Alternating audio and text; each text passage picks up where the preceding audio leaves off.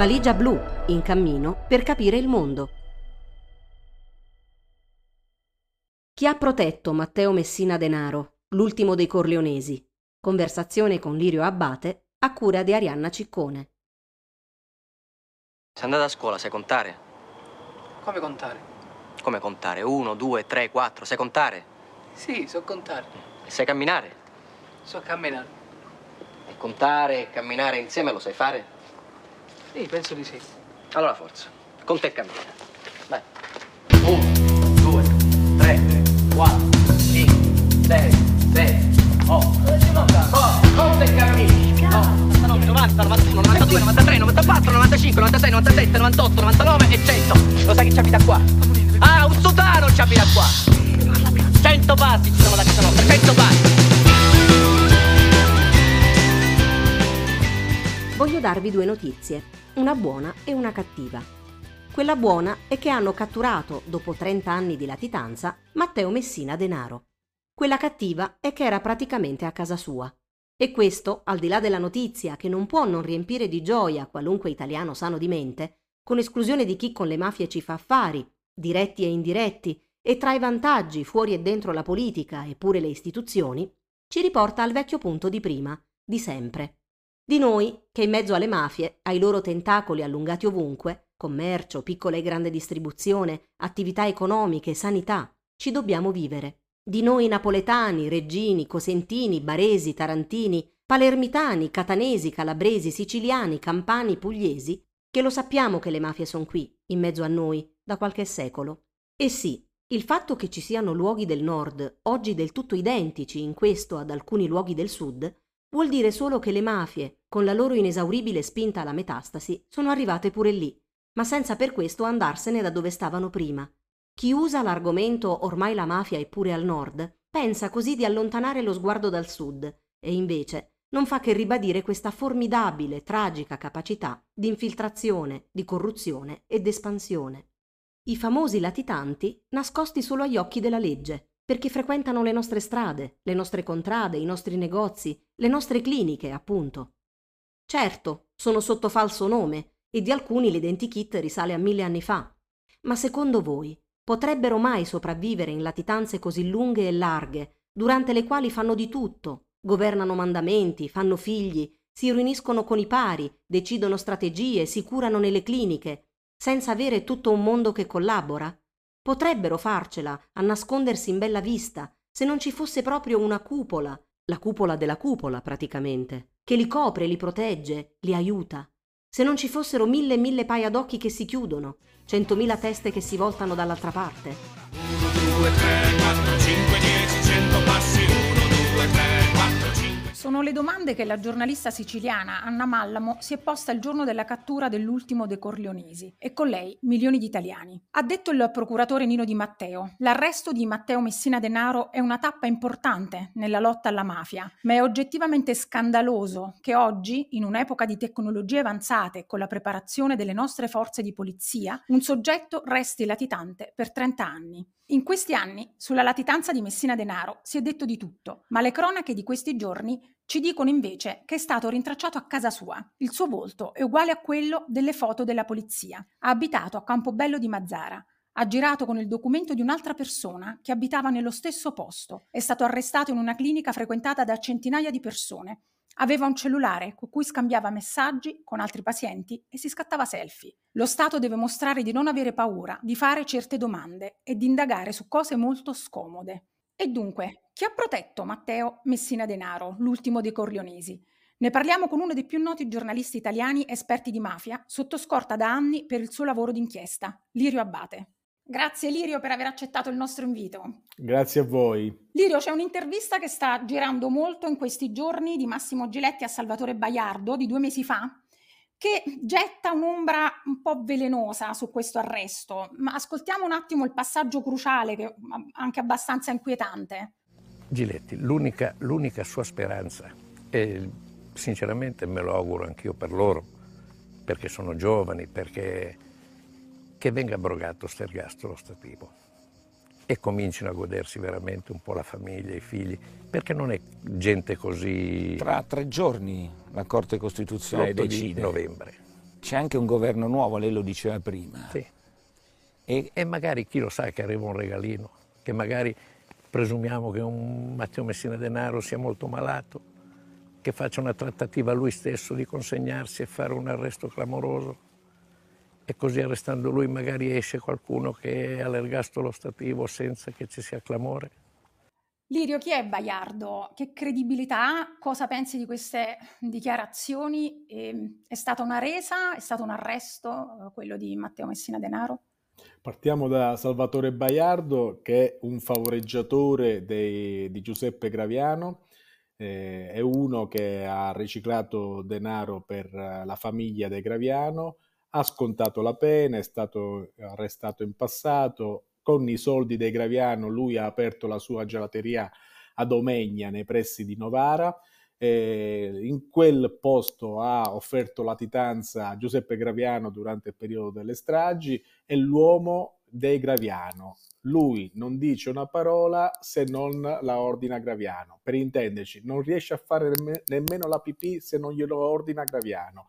Quindi quello che dice adesso in questo video pizzino, eh, nella video intervista che fa, è un messaggio ai naviganti che poi Matteo Messina Denaro stava male, questo non era un segreto di Stato, lo sapevamo tutti, l'abbiamo scritto centinaia di volte, è una storia che, che si sapeva e che comunque prima o poi eh, diciamo, doveva essere arrestato, l'ho scritto pure in un libro, prima o poi sarà arrestato e quindi e, il fatto che si sia consegnato non ci credo assolutamente e ti do diciamo, una spiegazione. La prima perché comunque è un personaggio arrogante Matteo Messina Denaro, lontano da Baiardo assolutamente. Il secondo è che comunque Matteo Messina Denaro non aveva e non ha nulla da, da, da scambiare allo stato attuale con lo Stato. La terza sta in una situazione di salute non buona, gli è stato diagnosticato questo tumore e quindi fa il ciclo di chemioterapico. E quindi secondo voi, anche per la sua esperienza, diciamo, per lui morire nel suo letto, farsi trovare eh, dagli investigatori morto a casa sua sarebbe stato la vittoria finale e una sconfitta definitiva per lo Stato, così come è stato per il, suo, per il suo predecessore, cioè per suo padre, Francesco Messina Denaro, un boss importante del Trapanese che era latitante insieme a lui e che morì da latitante e venne fatto trovare uh, ai familiari, agli investigatori, disteso, composto eh, sotto un albero e morì da latitante, da mafioso, morire a casa propria. Ecco, Matteo Messina Denaro non poteva o avrebbe dovuto concludere in quel modo che si è consegnato non ci credo. E infine, sull'attendibilità, ritornando a Baiardo, è un'attendibilità che già è stata riscontrata nei mesi scorsi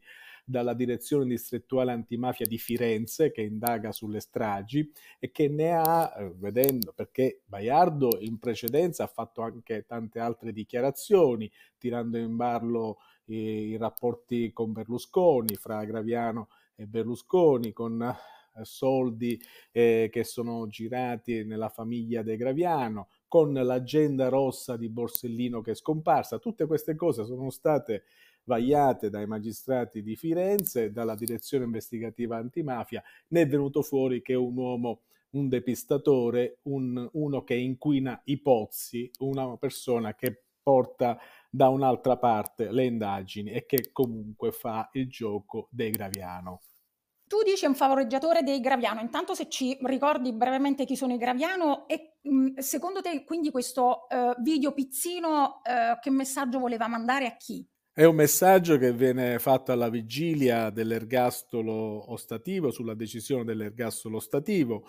Eh, l'ergastolo ostativo, diciamo, se approvato, comunque se cancellato, avrebbe dato una, una possibilità in più a Giuseppe Graviano, che un boss di Brancaccia, adesso vi dico chi, chi è, eh, che è detenuto da oltre 27 anni, eh, a usufruire della, eh, dell'apertura della, della, sua cella.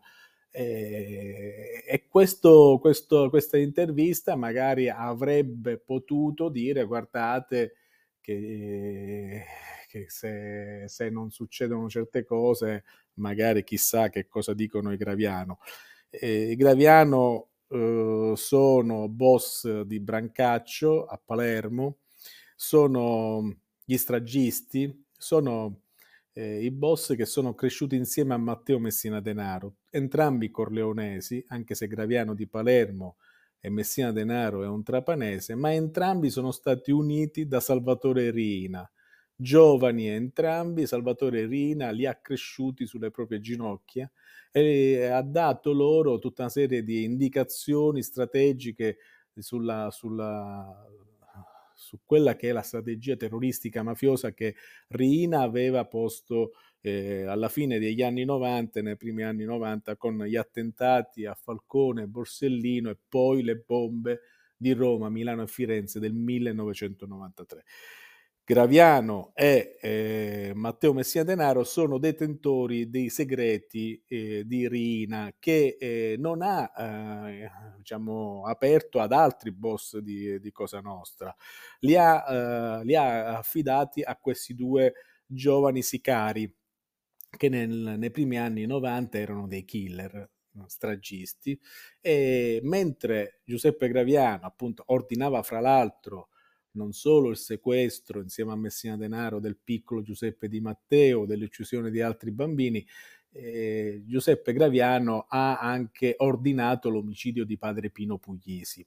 E eh, poi è stato arrestato dopo una breve latitanza ed è stato rinchiuso insieme a suo fratello Filippo Graviano in carcere da quel momento è al 41 bis, mentre Matteo Messina Denaro eh, riuscito mh, per 30 anni a sfuggire all'arresto. Ma Graviano e Messina Denaro sono due gemelli diversi e quindi eh, eh, i personaggi eh, sono questi e a Graviano appunto è legato Baiardo. Baiardo è un uomo che, che il boss di Brancaccio ha utilizzato come corriere per...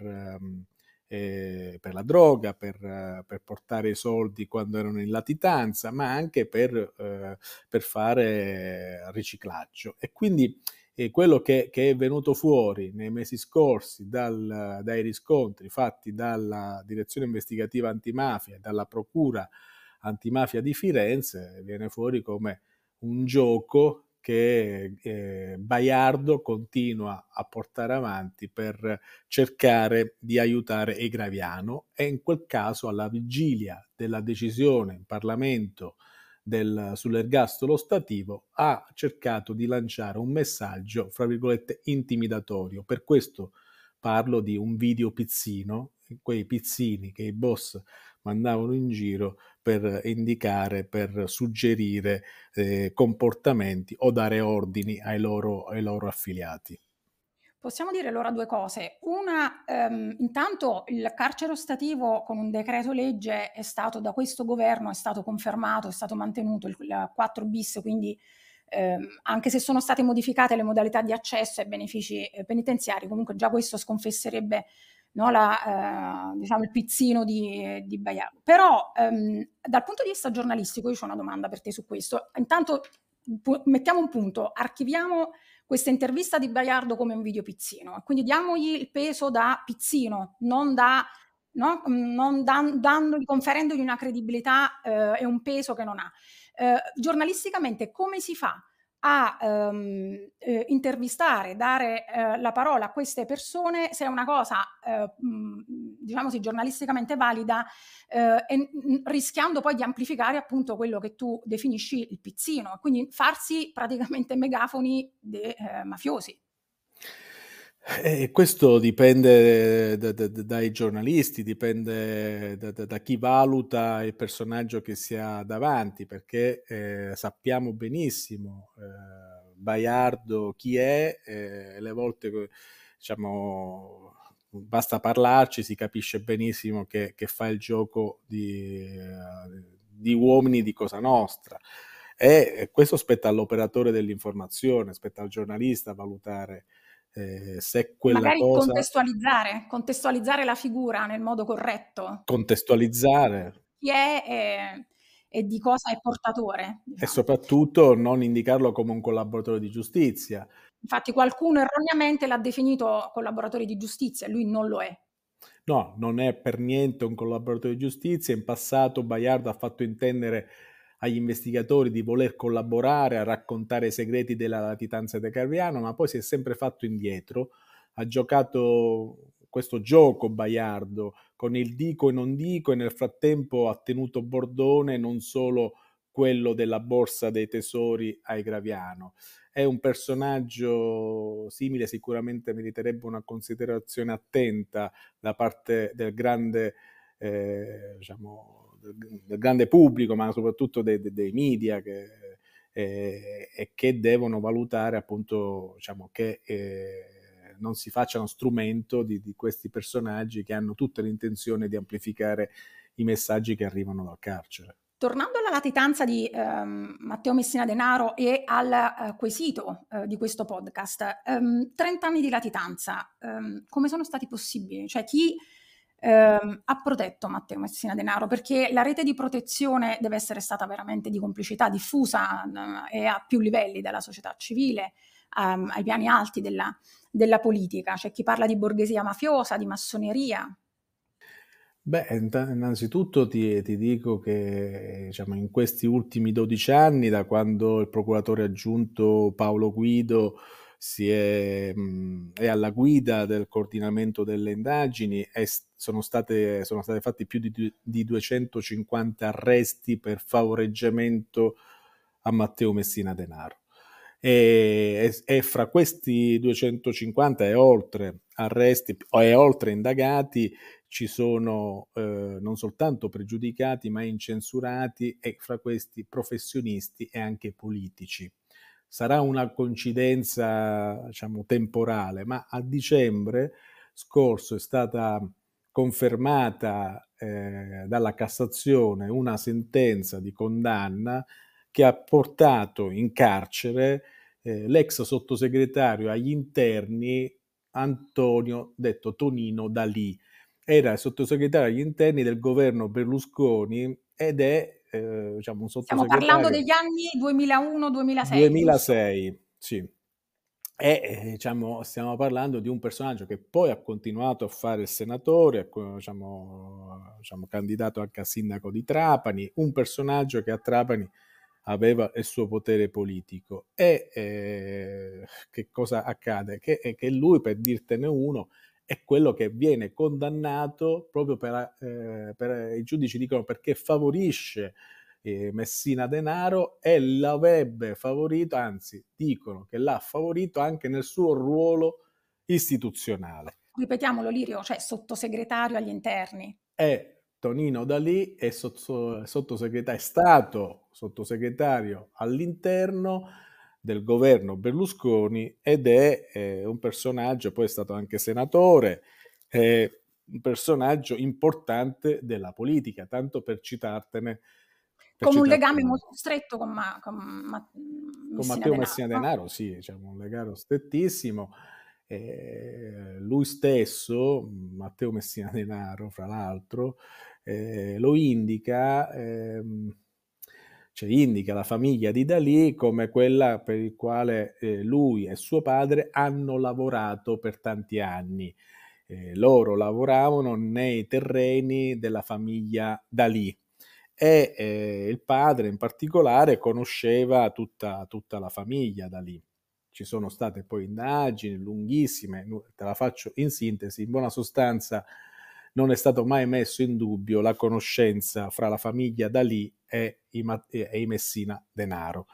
Le indagini che poi hanno portato a processo l'ex sottosegretario hanno poi confermato eh, in sentenza che lui l'avrebbe favorito. E quindi questo ti fa comprendere che la rete di protezione una rete di protezione ampissima, diciamo, non c'è soltanto il piccolo pregiudicato, l'incensurato, il professionista, ma anche un politico che ha avuto un ruolo di governo e senza andarlo a cercare diciamo, adesso, ma risale diciamo, a quasi vent'anni fa. E quindi diciamo, questa azione, poi un sottosegretario non in un ministero eh, chissà, ma il Ministero dell'Interno, quello che, che proprio deve coordinare le ricerche eh, diciamo, coordinare o comunque è a capo diciamo, delle forze dell'ordine che fanno poi le, le indagini. Ecco, in buona sostanza oggi si scopre appunto che poi sono indagati anche dei medici che hanno firmato diciamo, delle autorizzazioni per le sue visite, per eh, le analisi, per tutto quanto il resto, perché anche se le, le autorizzavano a una persona eh, che, di cui lui aveva, si era impossessato dell'identità, però il medico di base, quindi il medico di famiglia che conosceva quella persona, si sarebbe accorto o comunque sapeva che quel signore non soffriva, eh, comunque non aveva nessun tumore, quindi eh, prescrivere certe, certe eh, analisi eh, diciamo, avrebbe dovuto insospettirlo, ma questo è accaduto e quindi questo accade in un piccolo centro del Trapanese dove è stato poi scoperto il suo covo che è Campobello di Mazzara, che è un piccolo centro di 12.000 abitanti, che è vicino a Castelvetrano, dove vive eh, la famiglia Messina Denaro, dove è nato e cresciuto Matteo Messina Denaro, e quindi si fa fatica a capire come, almeno negli ultimi tempi, questo signore sia stato lì eh, senza problemi a girare in maniera tranquilla per le strade eh, della, della, cittadina e andare a pranzo, a cena nei bar del, della zona. Infatti, diciamo che mm, almeno l'idea che mi sono fatta io è che la vera vittoria sarà poi, è vero che hanno arrestato uh, centinaia di persone no, di questo cerchio intorno, uh, complici di questa latitanza, um, prima del suo arresto, però è vero che fin quando non verrà smantellata la rete che poi a piani alti ha permesso a, a Messia Denaro di uh, vivere tranquillamente nella sua città, beh, forse non, non, potremo dire che è stata davvero una vittoria fino in fondo. Um, qual è 30 anni fa l'arresto di Rina? Qual è la differenza fra questo arresto e quello di Totò Beh, beh, enorme. Intanto, eh, diciamo, stiamo parlando 30 anni fa, l'indomani, proprio quasi un anno dopo le stragi, c'era questo capo dei capi che si doveva trovare a tutti i costi, che era Salvatore Rina, e che eh, riuscirono ad individuare. E quindi la belva, il, il capo dei capi, diciamo, quello che aveva ordinato le stragi di, di Falcone e Borsellino, veniva preso, veniva arrestato sempre a Palermo eh, e, e, la cosa che poi stupì è che gli investigatori sapevano da quale villa era uscito, sapevano in quale villa si trovava, ma eh, lì eh, si fermarono, non ritardarono la perquisizione, anzi smantellarono i servizi di appostamento a quella villa dove eh, risiedeva e dove abitava la, la, moglie con i figli e dove abitavano da, da, da, alcuni anni, una villa confortevole, di lusso, con una piscina, con arredamenti importanti e, e questa cosa poi ha creato imbarazzo. E che cosa accadeva? In quel momento c'era l'emotività del fatto che comunque si arrestava chi aveva ordinato le stragi e quindi Rina veniva assicurato diciamo, alla, alla giustizia e, e, e, e, da lì eh, poi c'è stata una breve reazione di Cosa Nostra con le bombe del 93 che sono state messe proprio da, da Matteo Messina Denaro insieme a Giuseppe Graviano, cioè a Roma, a Milano e a Firenze. L'arresto di Rina è un fatto emotivo che sconvolge tutti quanti e rafforza ancora di più la forza dello Stato in quel momento, però ci dimentichiamo in quel momento di andare a fare la perquisizione nella, nella villa in cui viveva e quella eh, mancata perquisizione, secondo i collaboratori di giustizia, avrebbe dato la possibilità a Matteo Messina Denaro di andare a prendere i documenti che Rina conservava a casa e di, e di custodirli e di portarli con sé. Quindi, secondo alcuni collaboratori di, eh, di giustizia, Matteo Messina Denaro è il detentore dei segreti eh, di, di Rina. Oggi eh, 30 anni dopo, una coincidenza pazzesca, viene arrestato l'ultimo eh, capo dei Corleonesi, l'ultimo uomo stragista dei Corleonesi, che è Matteo Messina Denaro. E eh, su- il suo arresto praticamente chiude quella dinastia degli stragisti dei corleonesi. Eh, perché lui è quello che ha portato poi avanti quel progetto di Rina fino a un certo punto perché poi Matteo Messina Denaro con l'intelligenza, la furbizia che ha avuto, che ha messo in campo, è riuscito a traghettare quella mafia sanguinaria in una mafia invisibile in una mafia imprenditoriale e lui ha fatto tanti soldi e li ha fatti per sé, anche se poi sul territorio ha creato un welfare mafioso dove ha sparso a pioggia somme di denaro su alcune persone che le hanno rese schiave di, eh, di questo boss latitante. Cioè lui ha sfruttato la povertà, ha sfruttato il bisogno di queste persone a cui ha dato un tozzo di pane per renderle schiave, per renderle al suo servizio. E questo, questo fatto ha portato a proteggerlo per tutto, per tutto questo tempo, eh, lo ha portato a, a, fino ad oggi a essere a, così arrogante da non immaginare di poter finire in manette, anzi in manette poi non è finito mai, a poter finire in carcere eh, nonostante la malattia. Tu hai parlato dell'archivio di Rina, hai accennato all'archivio di Rina eh, che sarebbe nelle mani di Matteo Messina Denaro. Um, che segreti contiene questo archivio? Che cosa potrebbe svelare Messina Denaro? Cosa, gli ulteriori mandanti della strage eh, di Capaci, l'uccisione di Falcone e Borsellino? E poi ricordiamoci, questo, questo eh, ci tengo um, a chiedertelo, um, in quell'archivio ci dovrebbe essere anche, eh, come dire, eh, dovrebbe spiegare anche no, la complicità della politica, no, la connivenza della politica con... Ehm, e quindi in questi giorni lo stiamo vedendo, no? sono riemersi i nomi di Berlusconi, di Dell'Utri, si parla nuovamente della trattativa Stato-mafia. Quella, quell'archivio, ma soprattutto le confidenze, queste cose ce le hanno raccontate nell'arco di questi 30 anni i collaboratori di giustizia che erano più vicini a Rina. Sono confidenze che, eh, che Rina eh, non faceva ad altri, ma eh, li faceva soltanto a Messina Denaro e a Graviano.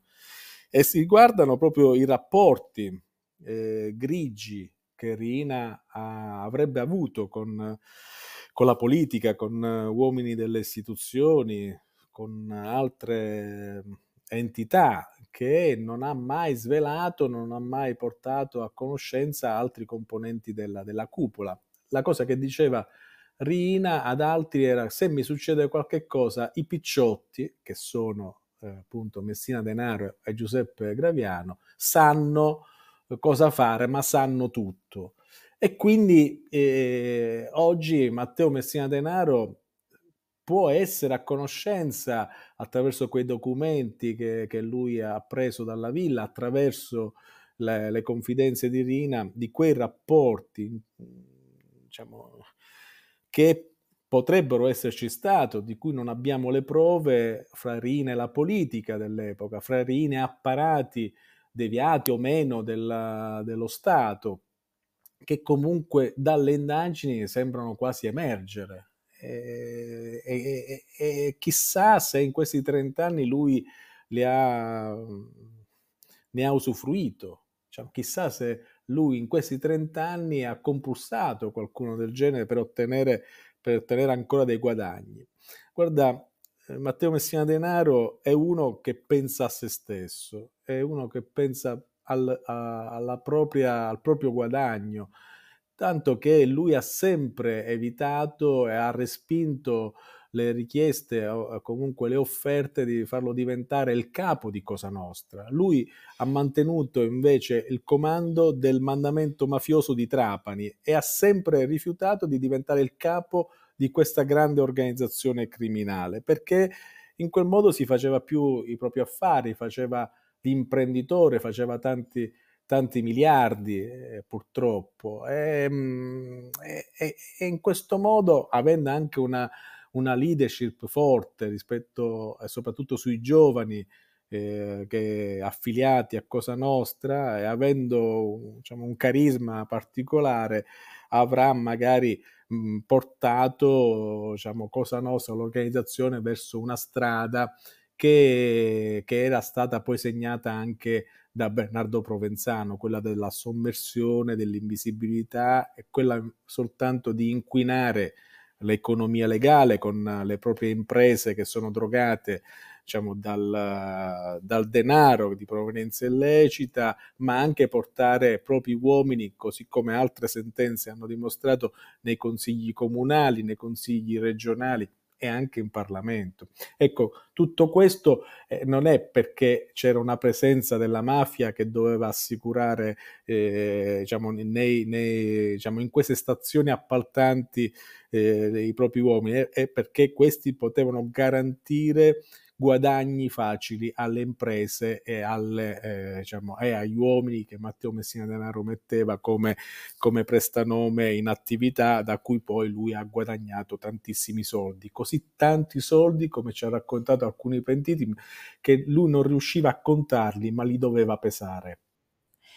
Mm tornando su quello che lui potrebbe dire, potrebbe svelare no? dei, della, dei, rapporti fra la politica e la mafia, um, che idea ti sei fatto tu sui uh, primi messaggi che lui ha lanciato dopo l'arresto, i suoi primi comportamenti? C'è una persona che secondo te uh, si pentirà, parlerà, svelerà qualcosa o invece...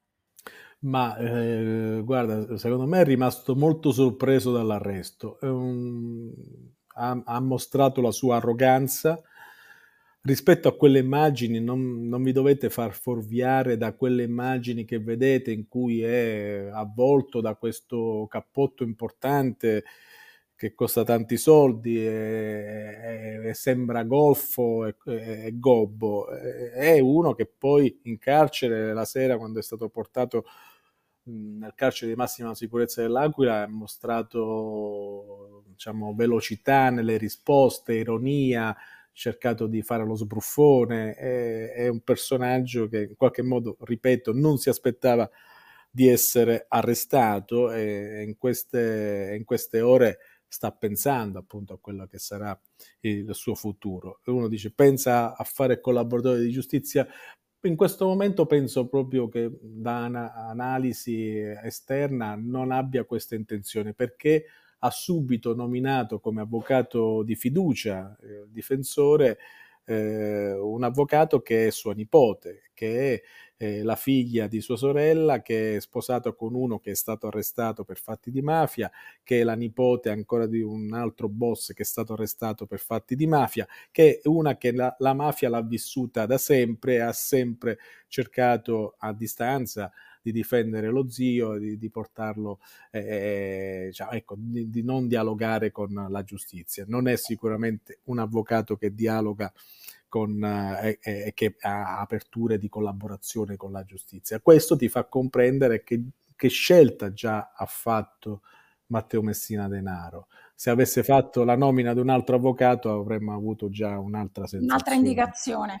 Ehm, tra l'altro prendiamo atto che oggi, 19 eh, gennaio, ehm, lui si è, ha rinunciato eh, ad apparire in videoconferenza nell'udienza del processo che lo vede imputato con l'accusa di essere uno dei mandanti delle stragi di Capaci e, e via D'Amelio, udienza che poi è stata rinviata al 9 marzo. Quindi già questo anche no può essere un indicativo. Sì, ma quello, quello è, diciamo, è, è fisiologico, diciamo, perché in questo momento è uno che non diciamo, sta in cella, non accende nemmeno la televisione, non vuole sentire nulla nemmeno di quello che si dice su di lui, mm, è uno che sta a riflettere, ma è, è sicuramente magari la nomina di un nuovo avvocato, lui ha sempre avuto nei processi ha, eh, in cui è, è, stato imputato e condannato per le stragi, in altri fatti, sempre, ha sempre avuto un avvocato d'ufficio, lui non ha mai nominato fino adesso un avvocato difensore.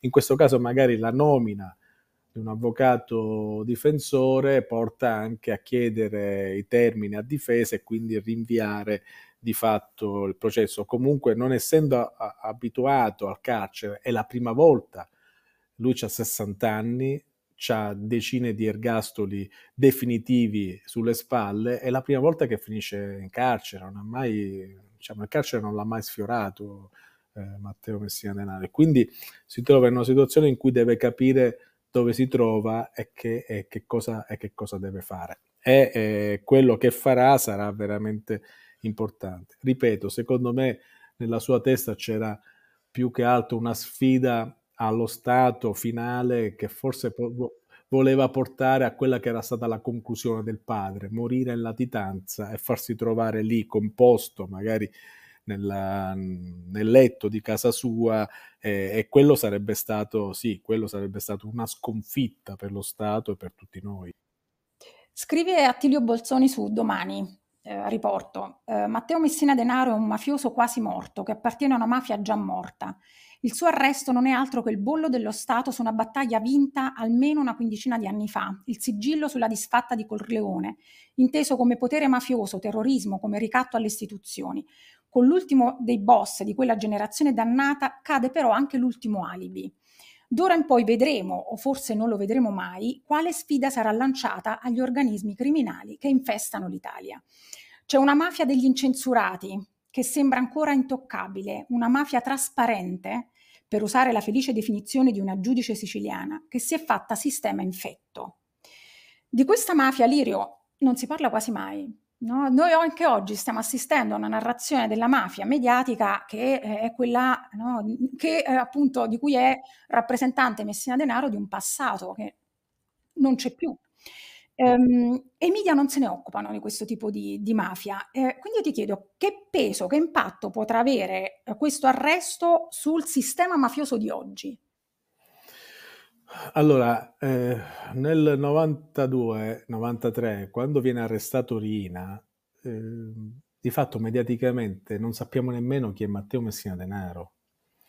E ci sono voluti, voluti almeno dieci anni per farlo emergere e per far vedere che, che, che c'è un boss latitante che si chiama Messina Denaro, che ha fatto tutte queste robe, perché non erano emersi anche giudiziariamente questi, questi fatti. E oggi, nel 2023, viene arrestato Matteo Messina Denaro, non è il capo di Cosa Nostra, è il capo di una parte di una mafia che ha traghettato verso una mafia imprenditoriale eh, che, che, ha acquisito un potere economico importante con la sua invisibilità, ma non sappiamo accanto o sopra diciamo, a, al vertice di Cosa Nostra chi ci può essere e chi c'è. E se c'è un personaggio, non è sicuramente un personaggio famoso che ancora si conosce mediaticamente. Se non lo conosci mediaticamente,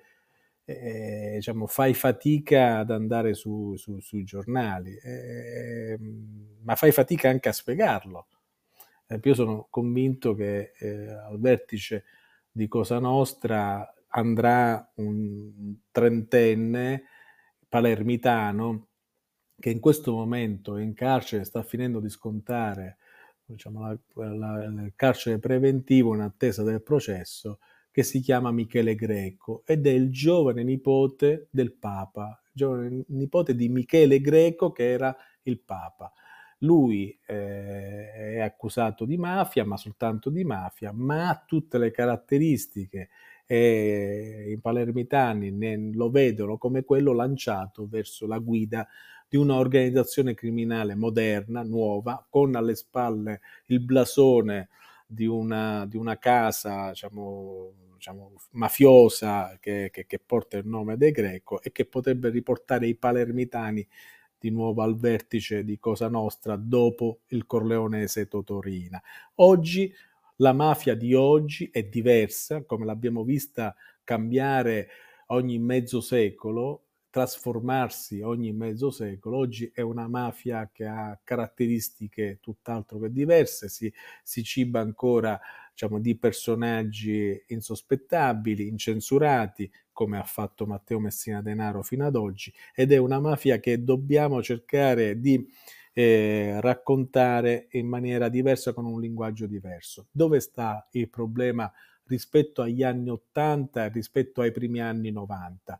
Che negli anni 70, 80, i primi anni 90 potevi raccontare l'esistenza della mafia mediaticamente sui giornali o in televisione perché facevi vedere l'omicidio, perché facevi vedere il sangue. Noi oggi ci ricordiamo dell'omicidio Mattarella, ci ricordiamo di altri fatti di sangue e, del, e, della violenza della mafia perché ci sono le immagini che ci riportano a quei fatti, perché c'è la foto, perché c'è un video, perché c'è una testimonianza documentale che ci riporta alla ferocia di Rina e dei suoi uomini. Quando questa ferocia è stata silenziata da Matteo Messina Denaro e prima di lui eh, con Bernardo Provenzano, oggi che è così silenziata e che non sappiamo se vuole ritornare di nuovo a mettere mano alle armi e alle bombe, ecco, in questo momento come fai a raccontare la mafia? E, e lo stesso problema avviene su Roma, avviene a Torino, avviene a Bologna, avviene in Val d'Aosta, in cui c'è una presenza mafiosa, ci sono mafie autoctone, ma tu fotograficamente che devi rappresentarlo eh, sul digitale, su, su, su, un giornale, in televisione, non hai co- che immagine, che immagine portare al tuo pubblico e se il pubblico non vede l'immagine, non vede una foto, quasi quasi non ci crede che esista la mafia. Abbiamo aperto questo podcast con uh, le, la, la, musica uh, dei Cento Passi, uh, il film dedicato alla storia di Peppino Impastato. Peppino Impastato tu lo ricordi spesso, ne scrivi spesso um, e, e, quindi vorrei chiudere con te um, proprio sulla sua figura. Perché è importante ricordare Peppino Impastato? Eh, diciamo, diciamo, io a pensarci, diciamo, ogni volta mi commuovo perché ho studiato, ho studiato Peppino mh, ed è un ragazzo che mh, non era un giornalista. E questa è la cosa che bisogna, bisogna raccontare a tutti i ragazzi, i giovani, non era un giornalista, era un, un ragazzo che aveva trovato uno strumento di comunicazione all'epoca, negli anni 70, che era le radio private. Aveva acquistato un, con i suoi amici del, del, paese, che era Cinisi, che è in provincia di Palermo, a poca distanza, a pochi chilometri da Palermo, un trasmettitore e un'antenna. Volevano fare musica, quella musica di quegli anni 70, ma volevano informare. E non era però un'informazione eh, uguale agli altri. Lui vedendo quello che accadeva nel proprio paese, suo papà purtroppo era un mafioso, ma lui non aveva preso quella, quella linea per fortuna, ma vedeva come la mafia influenzava la politica e faceva affari sulla pelle delle persone e questa cosa la voleva denunciare, la voleva raccontare. In quale modo raccontarla? Andando davanti a un microfono di questa radio privata, radio out, e, e lì li prendeva in giro con l'ironia, con lo sfottò, raccontava di questo boss, di questo capo mafia importante che era Gaetano Badalamenti, che lui chiamava Tano Seduto, insieme a tutti i suoi affiliati, il sindaco, i consiglieri comunali, eccetera, e la gente in questo modo accoglieva di più la denuncia che lui faceva. E c'era, e c'era eh, un fatto particolare, quindi la comunicazione, il taglio dell'informazione, il modo di denunciare, lui ha trovato un linguaggio che ha anticipato i tempi. Ripeto, non era un giornalista, era un attivista, era un, un uomo che voleva e che si ribellava alla mafia che ci aveva in casa e si ribellava non solo alla mafia che aveva in casa, ma alla mafia a cento passi da casa sua e c'era il capo mafia importante, Gaetano Badalamenti, un personaggio che era in collegamento fra la Sicilia e gli Stati Uniti, uno che si dava del tu con Salvatore Rina. E che cosa accadeva? Che lui per tutti quei mesi lì all'appuntamento a mezzogiorno andava in radio con i suoi amici e faceva ridere la popolazione di questi mafiosi. La gente a Cinisi, eh, in quell'orario in cui andava in onda Onda Pazza, che era il programma che lui aveva, che aveva eh, creato, e la gente stava in casa chiusa con la, il volume della radio abbassato, ma tutti quanti con l'orecchio attaccato in questa radio in FM e tutti quanti ad ascoltare quello che diceva e ridevano, ridevano dei mafiosi. E Gaetano Badalamenti per questo non poté sopportare più quella denuncia del fatto che comunque le persone sapevano che ridevano di lui e per questo ne ordinò l'uccisione. Non ebbe il coraggio di farlo uccidere per strada perché sarebbe poi diventato appunto un omicidio eh, proprio di mafia e quindi doveva farlo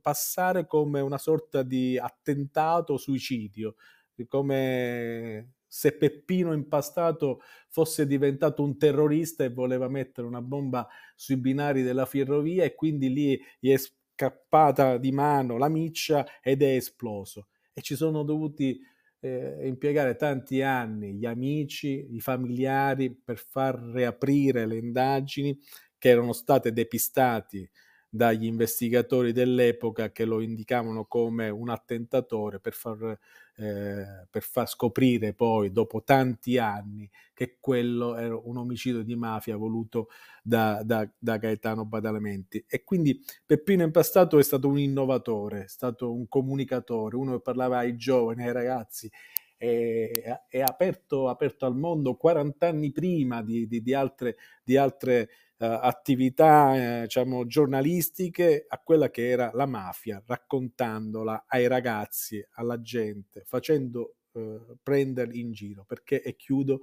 perché i mafiosi vivono di consenso. Quando tu rovini il loro consenso, ecco, loro sono impoveriti quando invece sanno che il loro consenso è forte, si nutrono di questo e vanno come faceva e ha fatto Matteo Messina Denaro a testa alta in giro per Campobello di Mazzara, per eh, il Trapanese, fino a Palermo, sapendo che magari è un uomo invincibile, che ha un consenso forte e nessuno lo tradirà. Questa volta invece a tradirlo sono stati i carabinieri. Grazie Lirio. E vorrei affidare la chiusura del podcast alle parole del fratello di Borsellino, Salvatore. Parole amare ma anche cariche di speranza che fanno affidamento sull'impegno e al coraggio di giovani generazioni, proprio quei giovani di cui hai parlato tu verso la fine di questo ricordo di Peppino Impastato.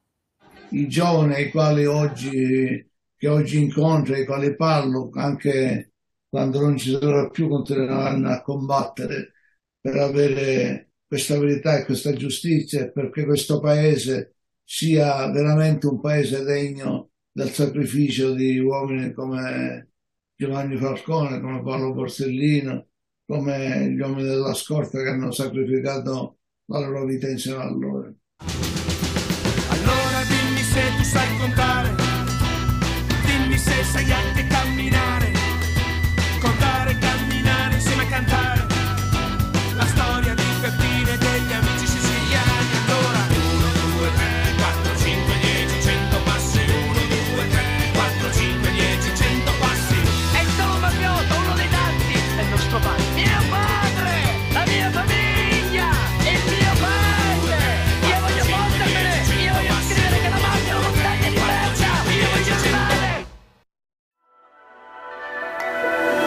Valigia blu, in cammino per capire il mondo